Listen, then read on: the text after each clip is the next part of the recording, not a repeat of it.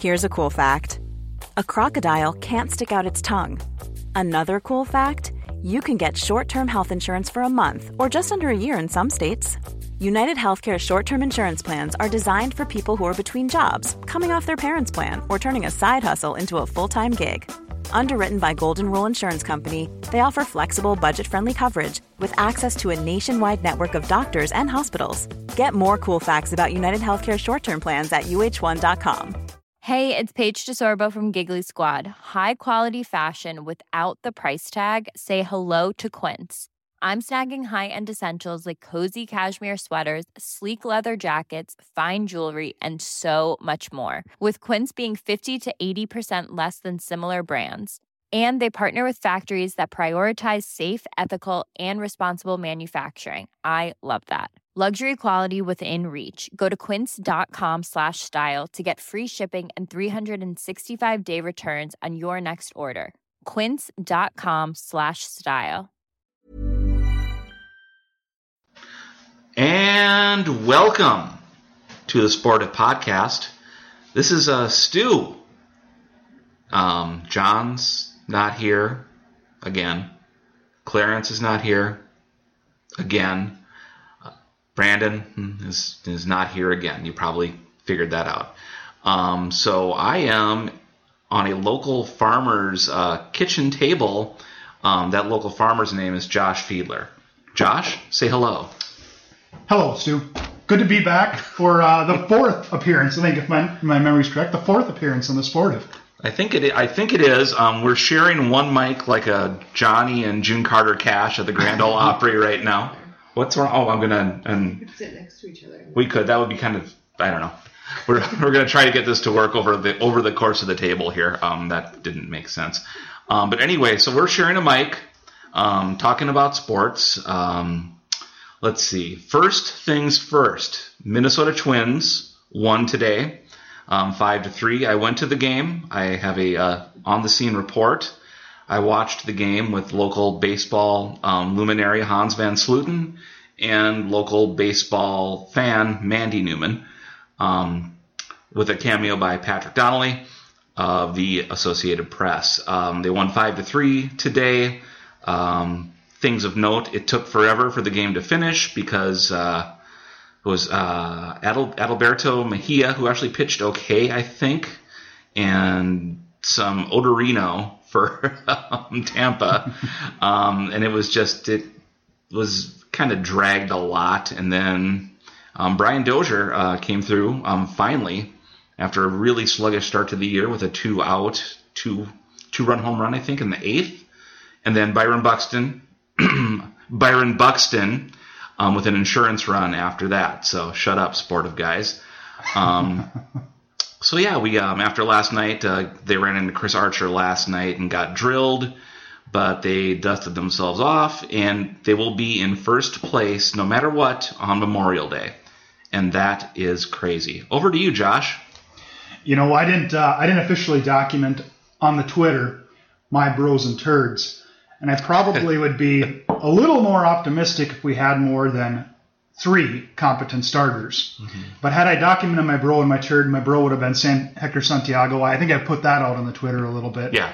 Gave John all kinds of shit for uh, all the shit that he gave Hector. And I heard Hector's a real nice guy, puts in a lot of time at the local boys and girls clubs, children's hospitals, that sorts of things.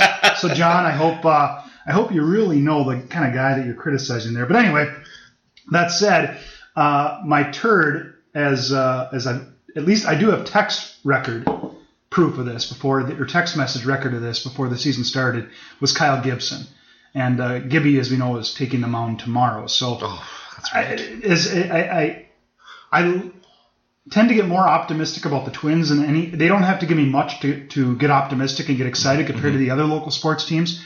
But uh, man, if we had more than three starters, it'd be a little bit easier. Yeah, yeah. Um, sorry, I'm just. If you hear like a dragon sound, that's me pulling the mic away from Josh and to me. That's uh, really a 21st century technology going wild here. Um, yeah, um, I did not know who was starting tomorrow, but I mean Gibson makes sense because who who else? They don't have anybody else right now. Um, seriously, who would who would start if it wasn't Gibson? I don't. I have no. yeah, I don't know who it would be. Um, so yeah, that's going to be what they throw out. Um, of course, la- his last start, he got pasted by the Orioles, and then the Twins' offense went nuts, and he pitched like a one-two-three top of the fifth to get a win and a fourteen to seven victory. So.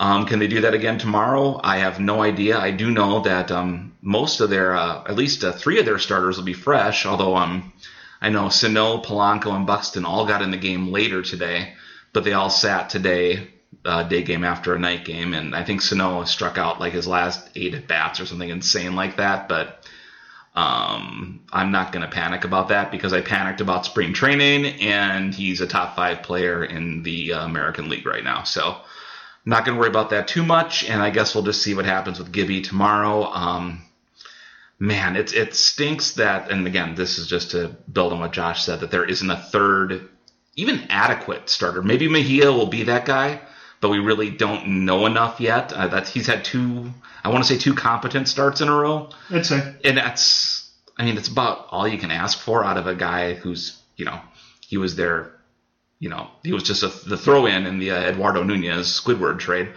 and he just it's a chip in a chair. I think is what it comes down to.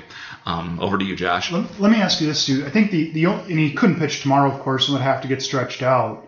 Uh, but there's not a capable fifth starter necessarily in the minor league system either. So would you try Duffy, or has he been too valuable in the bullpen? He's been unbelievable in the bullpen. So do you stretch him out and hope that he is a fifth starter, or is he too valuable where he is right now? I would say he's too valuable where he is right now because um, their bullpen is a lot of boy. Ah, you're you're you're throwing darts basically. I mean, Taylor Rogers has been really good. Kintzler has been Eddie Guardado. Um, Ryan Pressly will look like an like a shutdown reliever one appearance and then give up a 500 foot bomb the next one. Um, as far as Duffy goes, I think the Trevor May situation has to, I would hope, has them spooked about vacillating between bullpen and starter because I, that um, May broke down at the two year at the end of the season two years ago, and he obviously tore his UCL this spring. I can't imagine um, just changing approaches helps with the stress on one's arm at all. So I would think Duffy's going to be there all season, and I think if they were to convert him to a starter, it would be in the off season where they can prepare and not like throw him right into it and risk putting undue stress on his arm. Yeah, I think I agree with that approach. And unfortunately, again, like I said, there's just not a there's not an obvious pitching candidate in the minors for them to call up either. Assuming now Mejia sticks, Mm-hmm. Hughes is going to be out for a while. Uh, the problem with Gibson though is that you're essentially telling your offense you're going to have to score seven, eight runs to pull off the W, and Gibson's on the mound, and he's been that way for a year and a half or so. So this Mm-hmm. Yeah. is this isn't new. Um, but just generally, how fun is this team to watch? Because they're improved on defense compared to a year ago. This is one of the better Twins defenses, I would say, in the last 10 to 15 years. It might be the best. Uh, and the majority of the positive contributions they're getting are all from players who, trademark, sport of trademark here, will only get better as their careers go on. The Polanco, Rosario, Sano, Buxton, Kepler, Vargas, Berrios. Uh, they will only continue to get better, and we say that a little bit tongue in cheek, but all of them have higher ceilings. Maybe not Sano, but all of them have higher ceilings even than what they've shown, and they've shown enough to make this team a whole hell of a lot of fun to watch. Yes, Josh, I agree. Sorry, I almost knocked the beer over, pulling the mic back to me. Um, yeah, it's, you know, I just, it's, the summer is going to actually be interesting, and I didn't expect it. Um, like I said, they're going to be in first place on Memorial Day, no matter what happens tomorrow, and it's that's great. That is more than anybody reasonably expected. I mean, again, PECOTA had them at 78 wins. People laughed at PECOTA. I mean, even even Aaron Gleeman, our friend, um, was more on the uh, maybe more like 73, 74 guys. So, but um, sometimes the math and the nerds are right, and it sure looks like they saw something that not a lot of us did. And it, again, like you said, the defense probably their best since 1991. I mean, and I know there are a whole lot of playoff, you know, appearances between then and now, but man, it's just nothing nothing falls. I mean, it's all it's covered. Everything is covered, and it's not. After watching the uh, 103 losses last year, a bit, and at least I want to say 98 of those 103 losses had an error or seven. so, and I know the pitching was terrible last year too, but man, the defense was bad. And if you ever can find, I think um, Parker Hageman has a, um, a on Twitter has a clip, uh, a, a clip show of all of the horrible defense from the Twins last year, and it's worth worth watching that and then watching a game this year just to see how far they've come in such a relatively short time. Um, let's see. Anything else on the Twins that you can think of? Do you want to, do you want to talk a bit about, about the draft? Because I do have an Oh. opinion on what should happen and how the Twins start should, in my opinion, impact what they do in the MLB draft here upcoming. Yes, I think we should do that. I'll quick. Uh, the breaking news on this is that they are bringing Hunter Greene in for a workout, but also um, at least one source is telling the Pioneer Press's Mike Berardino that he is not in the mix for the first pick of the draft. So I don't know why that that would be the case, and they're also bringing them in for a workout. I don't understand baseball drafts nearly enough, but um, there's um, definitely a case to be made that um, you know if they're actually going to be good starting now, that you may have to um, draft according to that with that timetable moved up. Yeah, that was exactly my thought. Is that uh, you know I think that there's been three names tossed around most frequently at the top of the draft list. That being Kyle Wright, the right-handed pitcher out of Vanderbilt, Hunter Greene, the high school prep player, Notre Dame High School, also the alma mater of Giancarlo Stanton, uh, and then the right-handed pitcher, excuse me, the left-handed pitcher and first baseman Brendan McKay. And coming into this year, my thought would have been, well, let's go with Hunter Greene. Uh, he was recently on the cover of Sports Illustrated. Reportedly has a fastball that exceeds 100 miles an hour as a 17 year old. Some scouts have said he could be the best right handed pitcher ever to come out of high school, which is pretty high praise. Uh, you got the Josh Beckett's and Dwight Goodens of the world that um, were pretty acclaimed coming out of high school. Uh, Kerry Wood as well. Uh, so how do you pass up even even though uh, baseball by far is the hardest sport to project in the draft for because football they're playing the next year, basketball mm-hmm. they're playing the next year, even hockey will oftentimes the best play the next year. Baseball's tough to project, so pick a high schooler does have it with some inherent risk, but when you're at that level, you're that good, that lauded, I don't want to miss necessarily on the next Doc Gooden or somebody along those lines, or even a Josh Beckett. That said, with the Twins start the way they have played and, and these young players developing as we've seen them this year, I would lean toward changing my thought process and going with the college player.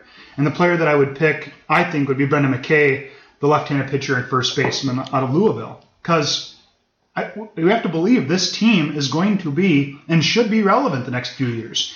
And Hunter Greene is not a player that can help enhance their results the next few years.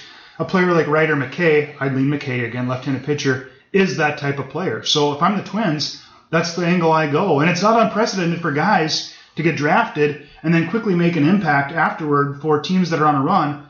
Uh, Chris Sale. Chris Sale, uh, Brandon Finnegan, a couple years ago as well, another example. I would probably agree with that. Um, and I don't know, and again, I just, I, I don't know the baseball amateur scene. I am not uh, um, Seth Stohs by any means or any stretch of the imagination. Um, I know, again, Hunter Greene is basically, I mean, that from the SI spread, he's basically a baseball LeBron James, just a supremely gifted, young, you know, guy and can do everything. But like you said, it's a 17 year old baseball player. And those guys it's it's a it's a lottery ticket. Mm-hmm. And you just don't know. Whereas and, and if they, if they were if this was last year just even last year that's the guy they take. There's no i don't think they even you even second guess yourself. That's you you, you do that but if they're gonna try to compete here in the next two to three seasons um, hunter green probably is in a four or five season type of situation um, whereas a college starting pitcher is probably, you know, maybe they can draft him and call him up to be in the bullpen in September. I mean, that's that's a consideration they have to make, I think. And it's insane that we're talking about this. it is weird that we have to talk about if they get a good offer for Dozier or Ervin Santana, that they might have to turn it down because they need them to, you know, be relevant in September. And again, that's insane because nobody thought we'd be having this conversation. But yes, I would say, given what we know and what we've seen so far, that they should at least lean towards a college pitcher. And I will take your word for it that McKay and maybe Kyle Wright are the two best options with the first pick in the first round. Yeah, McKay's stats again. He plays in the ACC at Louisville. 91 innings pitched this year, 124 strikeouts, a 2.37 ERA, a .98 WHIP, uh, strikeouts per nine of 12.26. So he's got the numbers. Uh, one of the challenges that anybody that drafts him is going to have to look at is do they want to have does he project long term as a left-handed pitcher or is he project long term as an offensive threat? But clearly, if the Twins are drafting him, you have to draft him assuming that he's going to be a pitcher. If not, then I think you go with Wright. But draft him as a pitcher. The Twins, I think, uh, are going to have a. They will, and they continue will continue to will continue. Excuse me, to have a glut of first basemen that can't do much else. Vargas is already there. Yep. Uh, Byung Ho Park. Byung Ho Park. Uh, the Pav, Pav, Pavka? Plavka. Palka. Palka. Daniel Palka. Palka. down in the down in the minors, and uh, as impressive as Sano's looked at third base, he probably projects long term as a first baseman, Mm-hmm. first baseman as well. So, if they if they if they think that uh, he's better off, this McKay's better off as an offensive player, then you you, you might not go that route. But uh, certainly, I think that teams are going to try to project him as a pitcher first. And yeah, I mean, Twins offensively are fine where they're at right now, unless you've got you know Mike Trout too coming down the line. I mean, and your first pick has to be pitching. They're just they don't have any. I mean, I mean just today, Nick Burdi, their uh, stud relief prospect, um, Tommy John surgery. Oh, you did not know that? No, I did oh, yeah. know. Hmm. okay, yeah, that was this morning. Uh, yeah, he's going under the knife. Um, and I think he was already banged up. I, I think that was common knowledge, but I don't think they knew. I think he was being rested the the Twins way. Um, you know, put some ice on it, uh, rub some dirt on it, and hopefully it'll get better.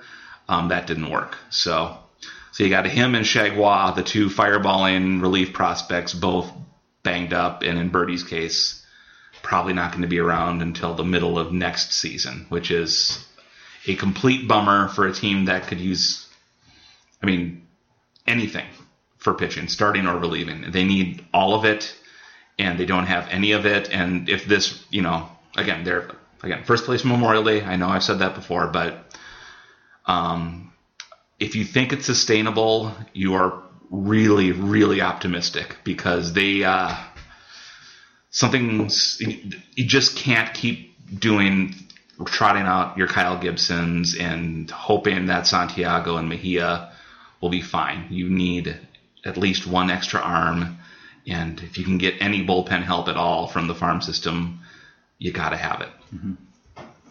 And just to show that uh, I'm in the season, I don't know if you noticed here or not, Stu, but I've got my T-shirt on. First round draft choice. Looks like Oh, front. It's got a couple uh, aluminum baseball bats on it, a baseball, and a mug of uh, cold. I would say that probably looks like what would you say, Busch Light? That's like a, that's a Busch Light draft. That is absolutely a Busch Light draft. And then on the back of it, it's it's number one. There's number one on the back of the shirt. So I'm I'm ready for to uh, have the Twins select a player that will make an impact with my first round draft shirt on with the uh, beer pun, the Of draft course. beer pun. Of course.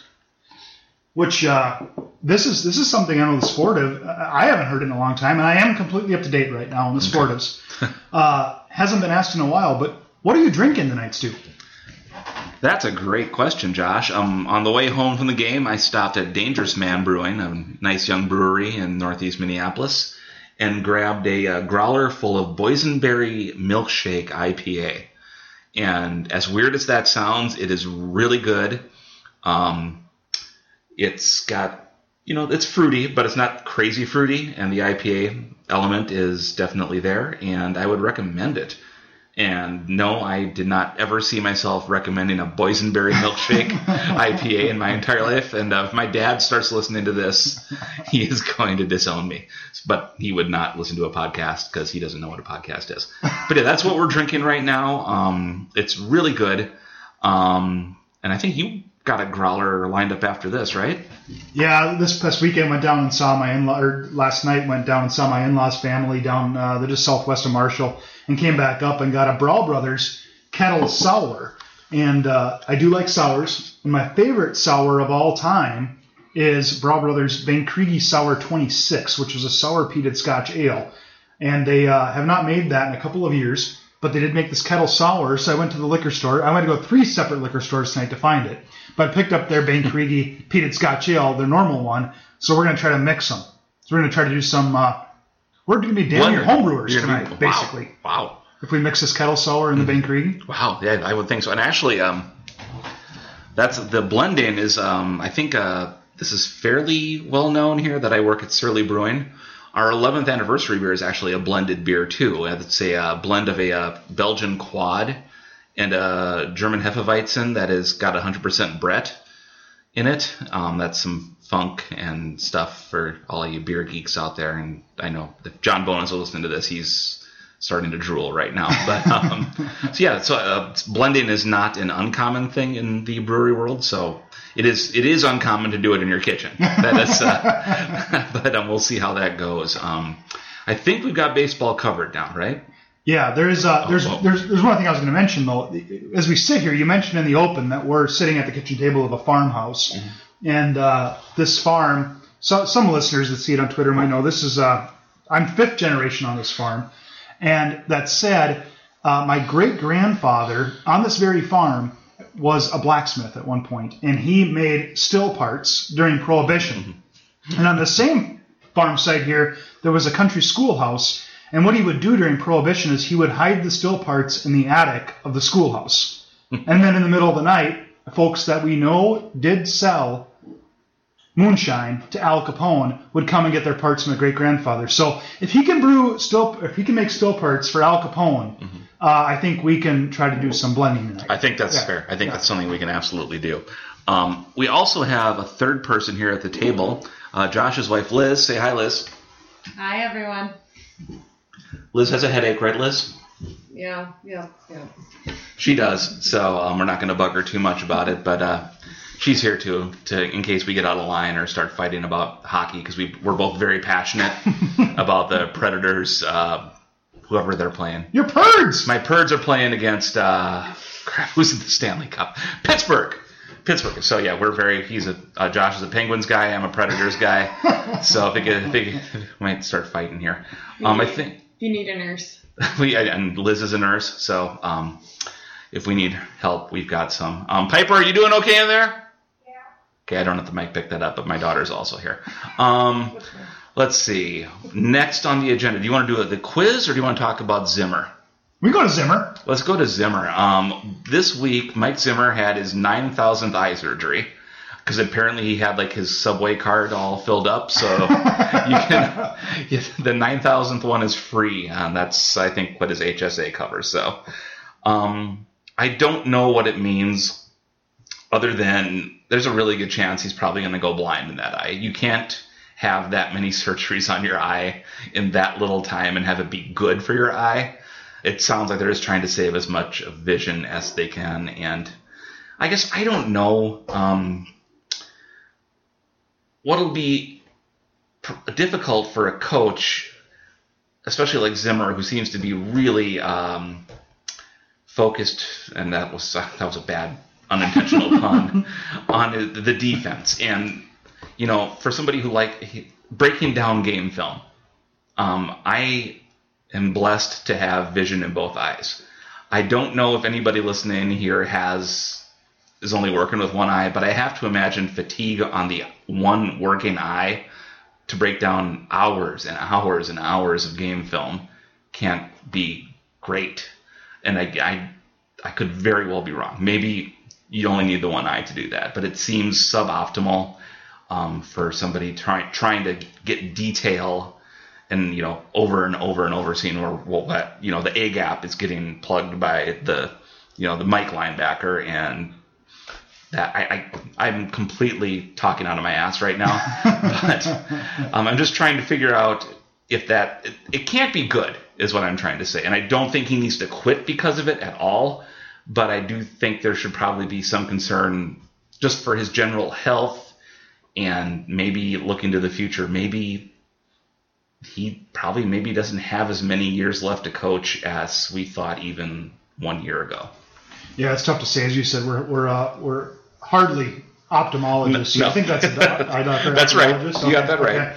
Uh, that said, I, I did find it a little bit humorous. I saw on, on Twitter today. I don't know who tweeted it out, but someone did that. Uh, there was a member of the Vikings PR staff, and I'll be damned if I can remember his name. He was back there all eight years when I wrote for the Vikings too, but I can't remember his name. But anyway, a member of the Vikings PR staff had informed Zimmer that there are over 400 actors, I believe, that uh, are blind in one eye. So I don't, I, I don't. 400? I don't. I think it was actors. I don't even know. But but I thought it was a little bit humorous that um, the Vikings PR staff was informing Zimmer about all the uh,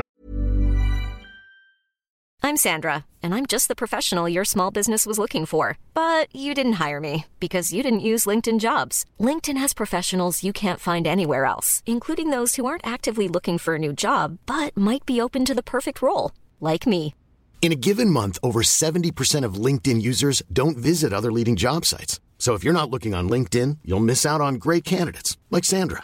Start hiring professionals like a professional. Post your free job on linkedin.com/people slash people today. Even when we're on a budget, we still deserve nice things. Quince is a place to scoop up stunning high-end goods for 50 to 80% less than similar brands. They have buttery soft cashmere sweaters starting at $50, luxurious Italian leather bags, and so much more. Plus, Quince only works with factories that use safe, ethical, and responsible manufacturing.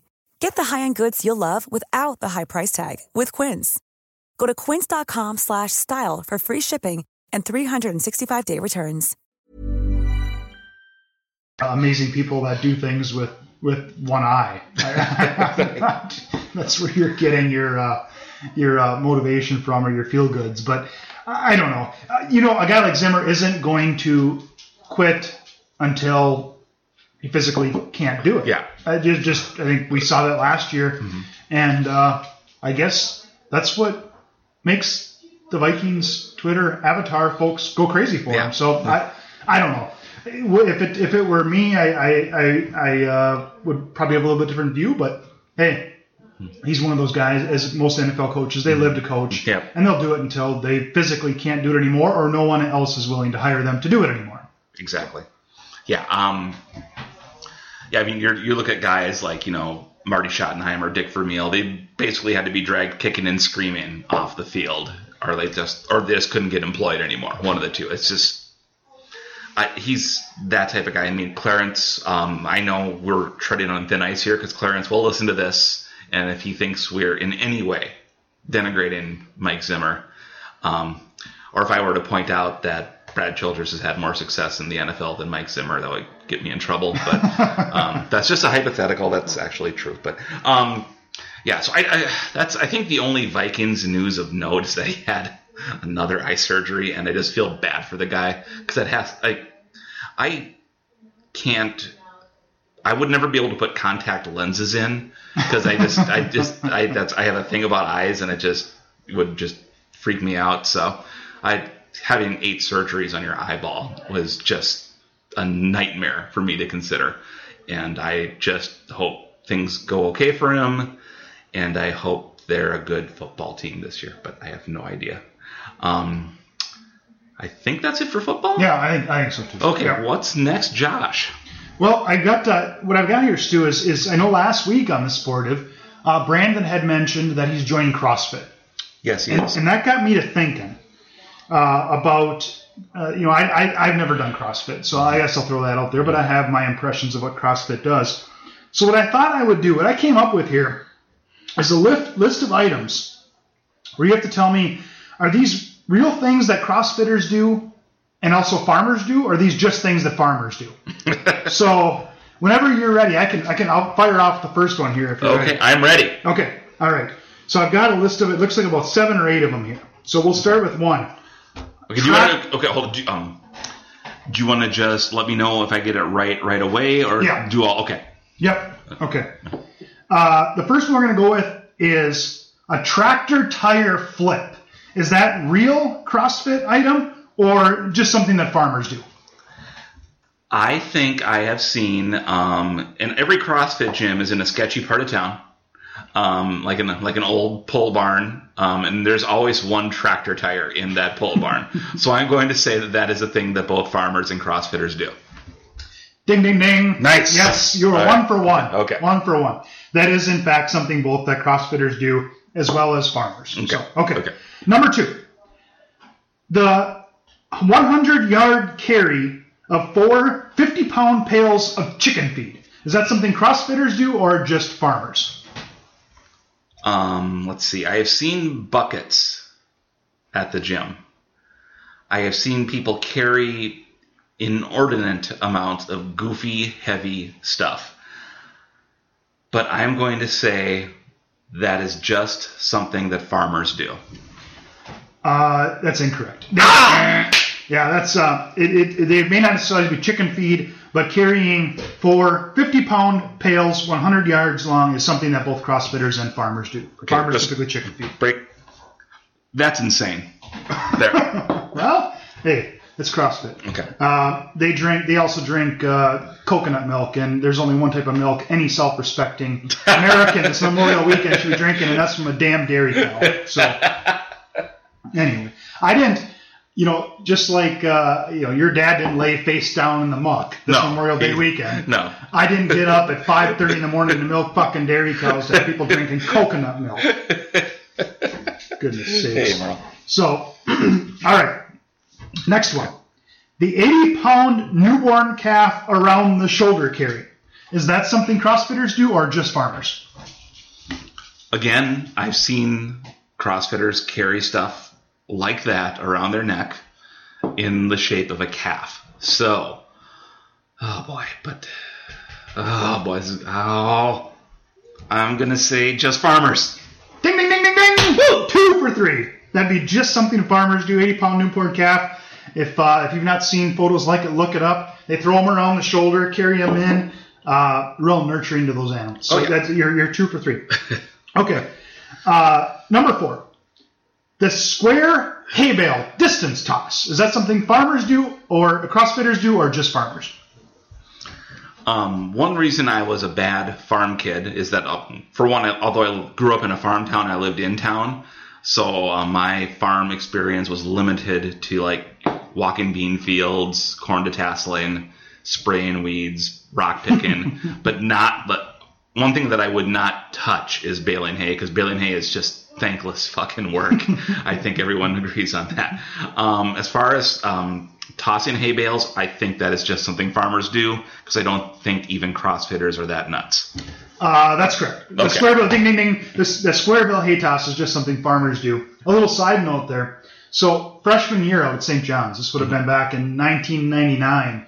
Uh, there was a group on campus that celebrated uh, agricultural weekend. It was a salute to ag nationwide.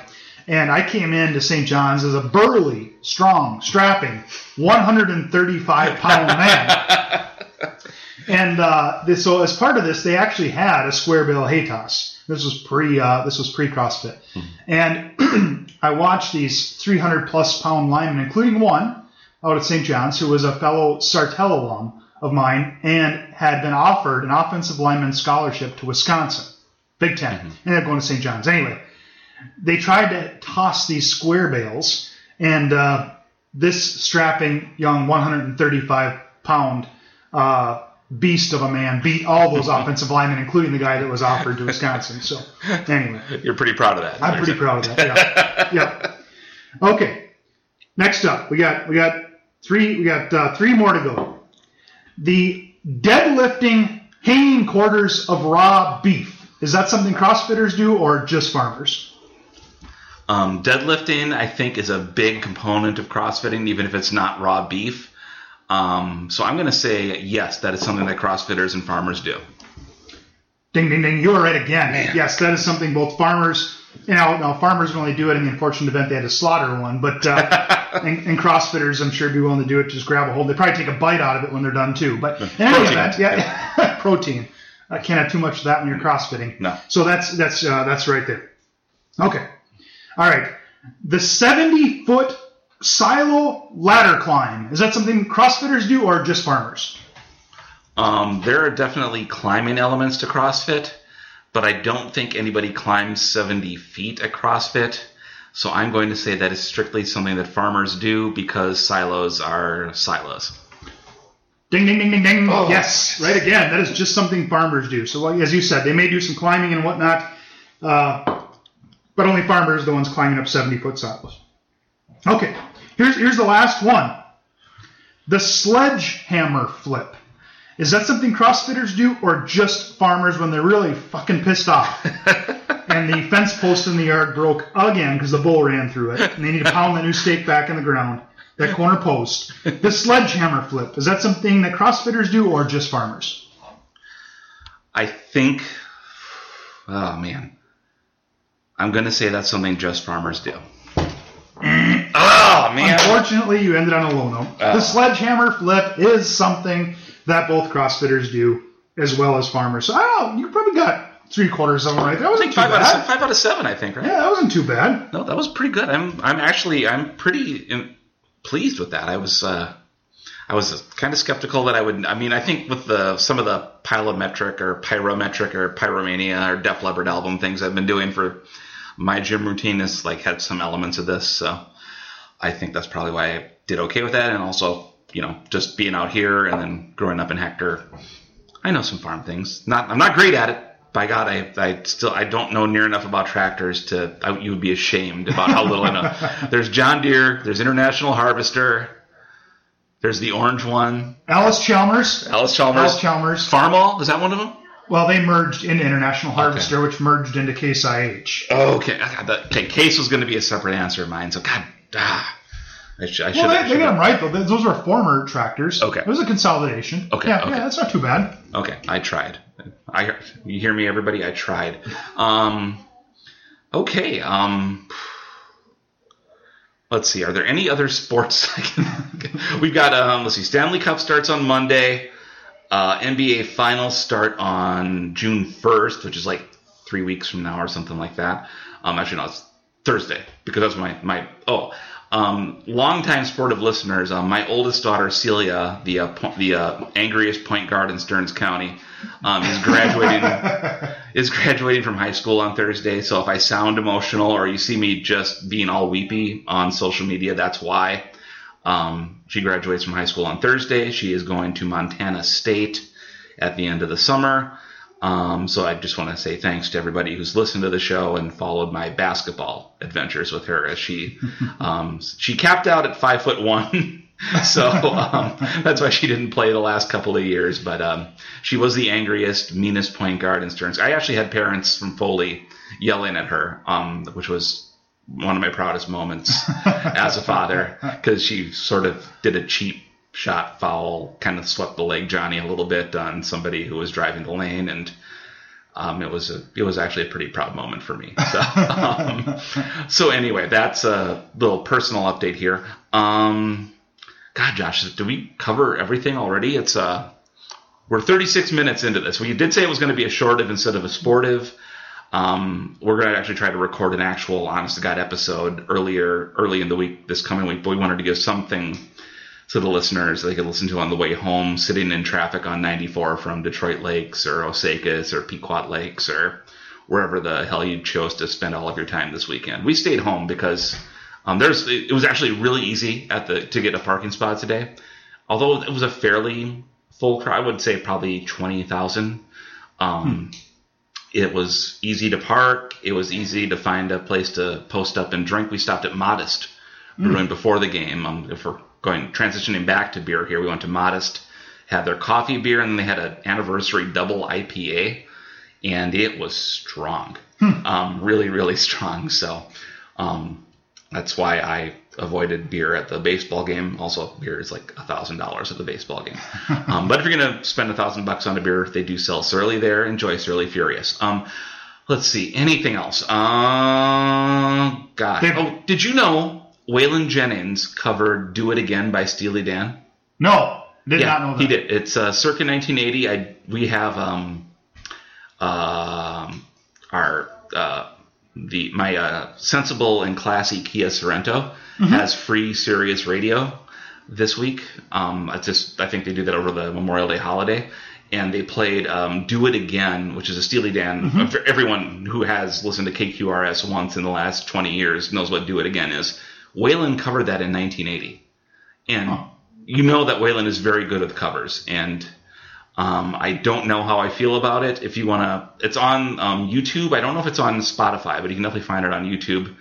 Um, would you like to talk about your three favorite Waylon Jennings songs?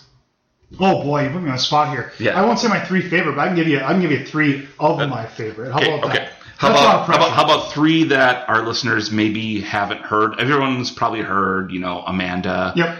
Or a couple of his other like, you know, um, Only Daddy That'll Walk the Line stuff like that. Three songs that maybe they've never heard of that they can probably um, hunt down and add. He's pulling up a playlist right now, I think. Um, he, Josh is the leading Waylon Jennings um, fanboy in the um, outstate Minnesota region. He has many Waylon albums on vinyl. I've seen them before. It is impressive as hell. Um, so I'm going to throw the mic over to him and have him throw out three, let's say, just you know, deep cuts, covers, live shots, non-traditional Waylon songs that um, the sportive nation would like to hear or could hear and maybe put on their own playlists. All right, there there were two that came to immediate mind, and so I'm gonna go three, two, one. I said I don't know if I'd be able to. I reserve the right to change these, of course, and to tell anybody that ridicules on me on Twitter, they're fucking full of shit. They're not. They're wrong. I'm right. That said, I'm gonna go number three. Here we go. Will the Wolf Survive?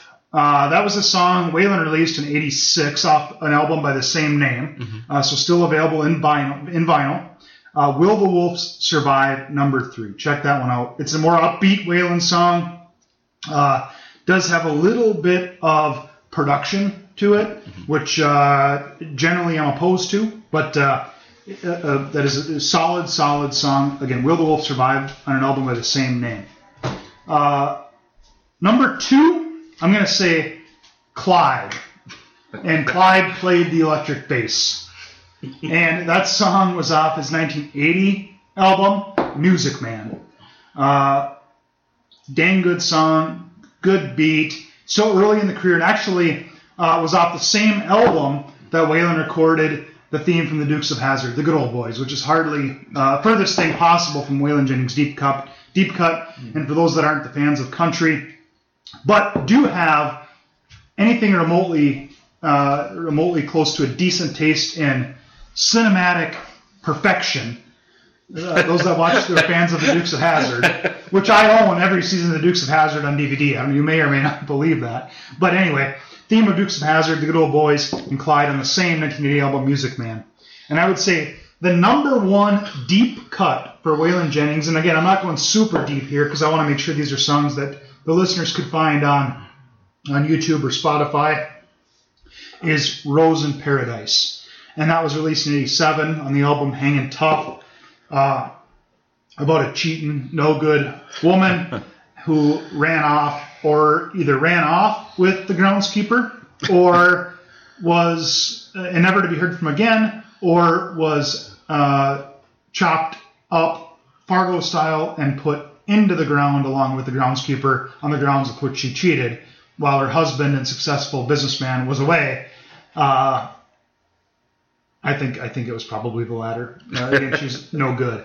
But Rose in Paradise number one. So three, I'm going to go with again. Will the Wolf survive? Number two, Clyde, and number one, Rose in Paradise. You can thank me later. I'm right. If you have an alternate opinion, you're wrong. Uh, but that's that's the way I'm going to go. And I would also say, if you can find it, if you've not heard "Are You Sure Hank Done It This Way," that's just an immortal song. Um, uh, the uh, alt rock, alt, alt country guys who listen to this, um, Uncle Tupelo covered that with Joe Ely, who's both good artists in their own right, and it's still not as good as Waylon's original version um, because it just that weird. I don't know how you would describe the guitar sound from '70s Waylon records. It wasn't country, it wasn't rock and roll, but it was something in that little no man's land in between that like kind of like, almost like a steel guitar type of whine to it, and it just it it, it has aged really really well. Um, so anyway, that those are our Waylon Jennings selections. Um, I can't story? Oh well, yes, and story time with Josh to close out the show here. All right, so last last time I was on, which I think, well, I think it was actually two times ago. Last time I was on was episode 113, and this I think is episode 212. So Yes. I was on 99 episodes ago in July of 15 with cousin Brian, Yes. who at the time told the story about drilling wells for Surly, Yes, he did. which is Wherever. Yeah. Yeah. yeah. how the how the world turns, Yeah, the, right? wolf, the wolf has survived. the wolf has survived. Uh, so I think I was maybe two times ago. I told a story about the time that I got my whole softball team kicked off, kicked out of the game, and there were some sportive commenters that said uh, you'd have Josh back on for story time. And so as Stu and I did just a, a very, very, very minimal, and I mean very minimal amount of show prep here. Yes. Uh, I did I did think about okay story time with Josh. So I'll tell uh, I tell a quick story here. This is back in 1998, uh, the fall of our senior year. Several buddies of mine and I would ride around in the back of pickup trucks, as you do when you're a high school senior in. Stearns County. Yeah, and we f- happened to find a couch in a ditch. And so we threw that couch in the back of one of the trucks, and that whole fall we oftentimes ran around town or rode around town in the back of the truck, sitting on this couch. Well, after the first semester was done, our senior year of high school, uh, we were going to have a book burning party to burn some AP English course books that were taken. And I, I sure as hell wasn't in that class, but I was happy to go to the party and have a beer or two. Anyway, so uh, we knew this was going to go on, and we told the participants that are going to be at this party. There was probably 70 or 80 people are going to be at the party to show up at this hill in Sartell, this big sledding hill, at midnight, right on the nuts. And uh, so some buddies of mine and I decided we're going to take this couch that we had been riding on and throw it over the fence to get onto this hill. Set it at the top of the hill, strap two of those plastic sleds to it. Oh this is December, right? Mm-hmm. So put put a sled on each side.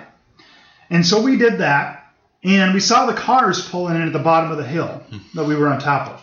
And cars pulling in, pulling in, pulling in. So 70, 80 people at the bottom of the hill, and it's dark, wondering what the hell's going on. So right at the stroke of midnight, we took lighter fluid, doused the couch full of lighter fluid, lit the son of a bitch on fire, dropped, rode it down the sledding hill, all the way to the bottom, quickly jumped off. Everyone saw five, six of us that, that were riding this flaming couch down the hill, if you can imagine. We jumped over the fence, got the hell out of there, went to the party. Well, once we got back to the party, we thought, well, the cops have seen this couch often. They saw in the back of the truck for about three, four months, and they're going to know where this couch came from. So really poor planning, but you don't think that far ahead when you're a high school senior. you're thinking about doing cool shit and and finding girls, I guess more or mm-hmm, less. Mm-hmm. So we go back and we're gonna we need to find this couch, and so we go back at the couch, throw it back over the fence, throw it back at the back of the truck, drive back to the party, thinking, okay. Thankfully, we got it back in the truck before the cops found out that there was a flaming couch on this hill in the middle of Sartell. so about 20 minutes later, the cops show up, and we're thinking, ah, shit, somebody must have seen this here. And the cops said, we got a report of neighbors saying something smells like burning tires. And we said, well, no, officer, we're serious. We're just burning some textbooks here, some papers, having a good time. Uh, the beer bottles were thrown into the bushes, so you, you didn't see the whole course, right? And uh, we said, well, no, we're just burning these books. And so he, he goes away. We think we know what the neighbors are smelling. It's that smoldering couch in the back of the truck. We better get the hell out of town. And so we start driving this couch out of town.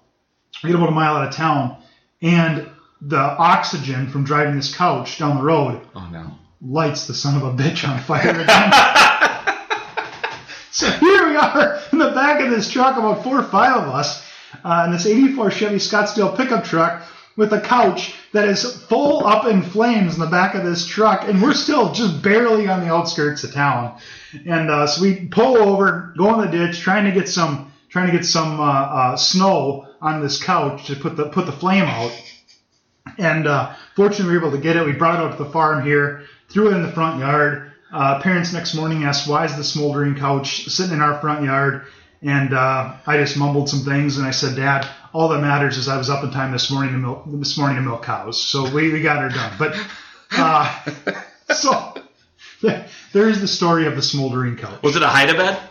It actually it was it was one fucking heavy couch. So Oh my god. yeah, it was, it was it was a heavy one, but uh, uh, it went up in flames like uh, like you just it was Oh, yeah. dry dry as could possibly be. Went up in big flames, and, and that's the story of the flaming couch. Um, if you're from a small town, you absolutely have a story exactly like that. Um, with the cops showing up at the gravel pit party that you were at with a Coors party ball and Guns N' Roses on somebody's halfway shot tape deck in their, you know, Buick, their parents' Buick Riviera. Um, that might have been a personal story for me. Um, so anyway, thank you, Josh. That was an awesome story. Um, I think that's it. We, wow, we got to the 15 minute mark. There you go. That was great. Good We, we, this, we did a hell of a job here. Um, thank you everybody for listening. Um, you're probably, let's see, we're probably gonna get this posted Sunday night unless Brandon like throws out his arm, which is always possible for a town ball guy. But uh, and he's definitely getting old. Brandon, you're getting old. You know this. It hurts, but I'm I'm telling you, you're you're getting old. You're aging, and I'm sorry. Um, but yeah, he will hopefully get that posted, and you can listen to this while you're stuck on Highway 10 or Highway 94 on Saturday, Sunday night, Monday morning, Monday afternoon. Um, Josh, um, thank you again, Yeah, you're welcome. Thank you, Stu. and um, we're gonna finish this growler and probably just hang out a little bit more, and that'll be that. Have a great rest of your uh, Memorial Day weekend. Um, if you know a veteran, give them a hug, especially if uh, they're or a family who is um, passed in the line of duty, um, which is the actual Memorial Day reason. And boy, did I phrase that horribly. That was good. really, That was fine. It was a You're really, it was a good sentiment Yeah. that I phrased horribly. But anyway, um, just uh, love all of y'all, and we'll talk to you soon. Hey, it's Paige DeSorbo from Giggly Squad. High quality fashion without the price tag. Say hello to Quince. I'm snagging high-end essentials like cozy cashmere sweaters, sleek leather jackets, fine jewelry, and so much more. With Quince being 50 to 80% less than similar brands. And they partner with factories that prioritize safe, ethical, and responsible manufacturing. I love that. Luxury quality within reach. Go to quince.com slash style to get free shipping and 365 day returns on your next order. Quince.com slash style.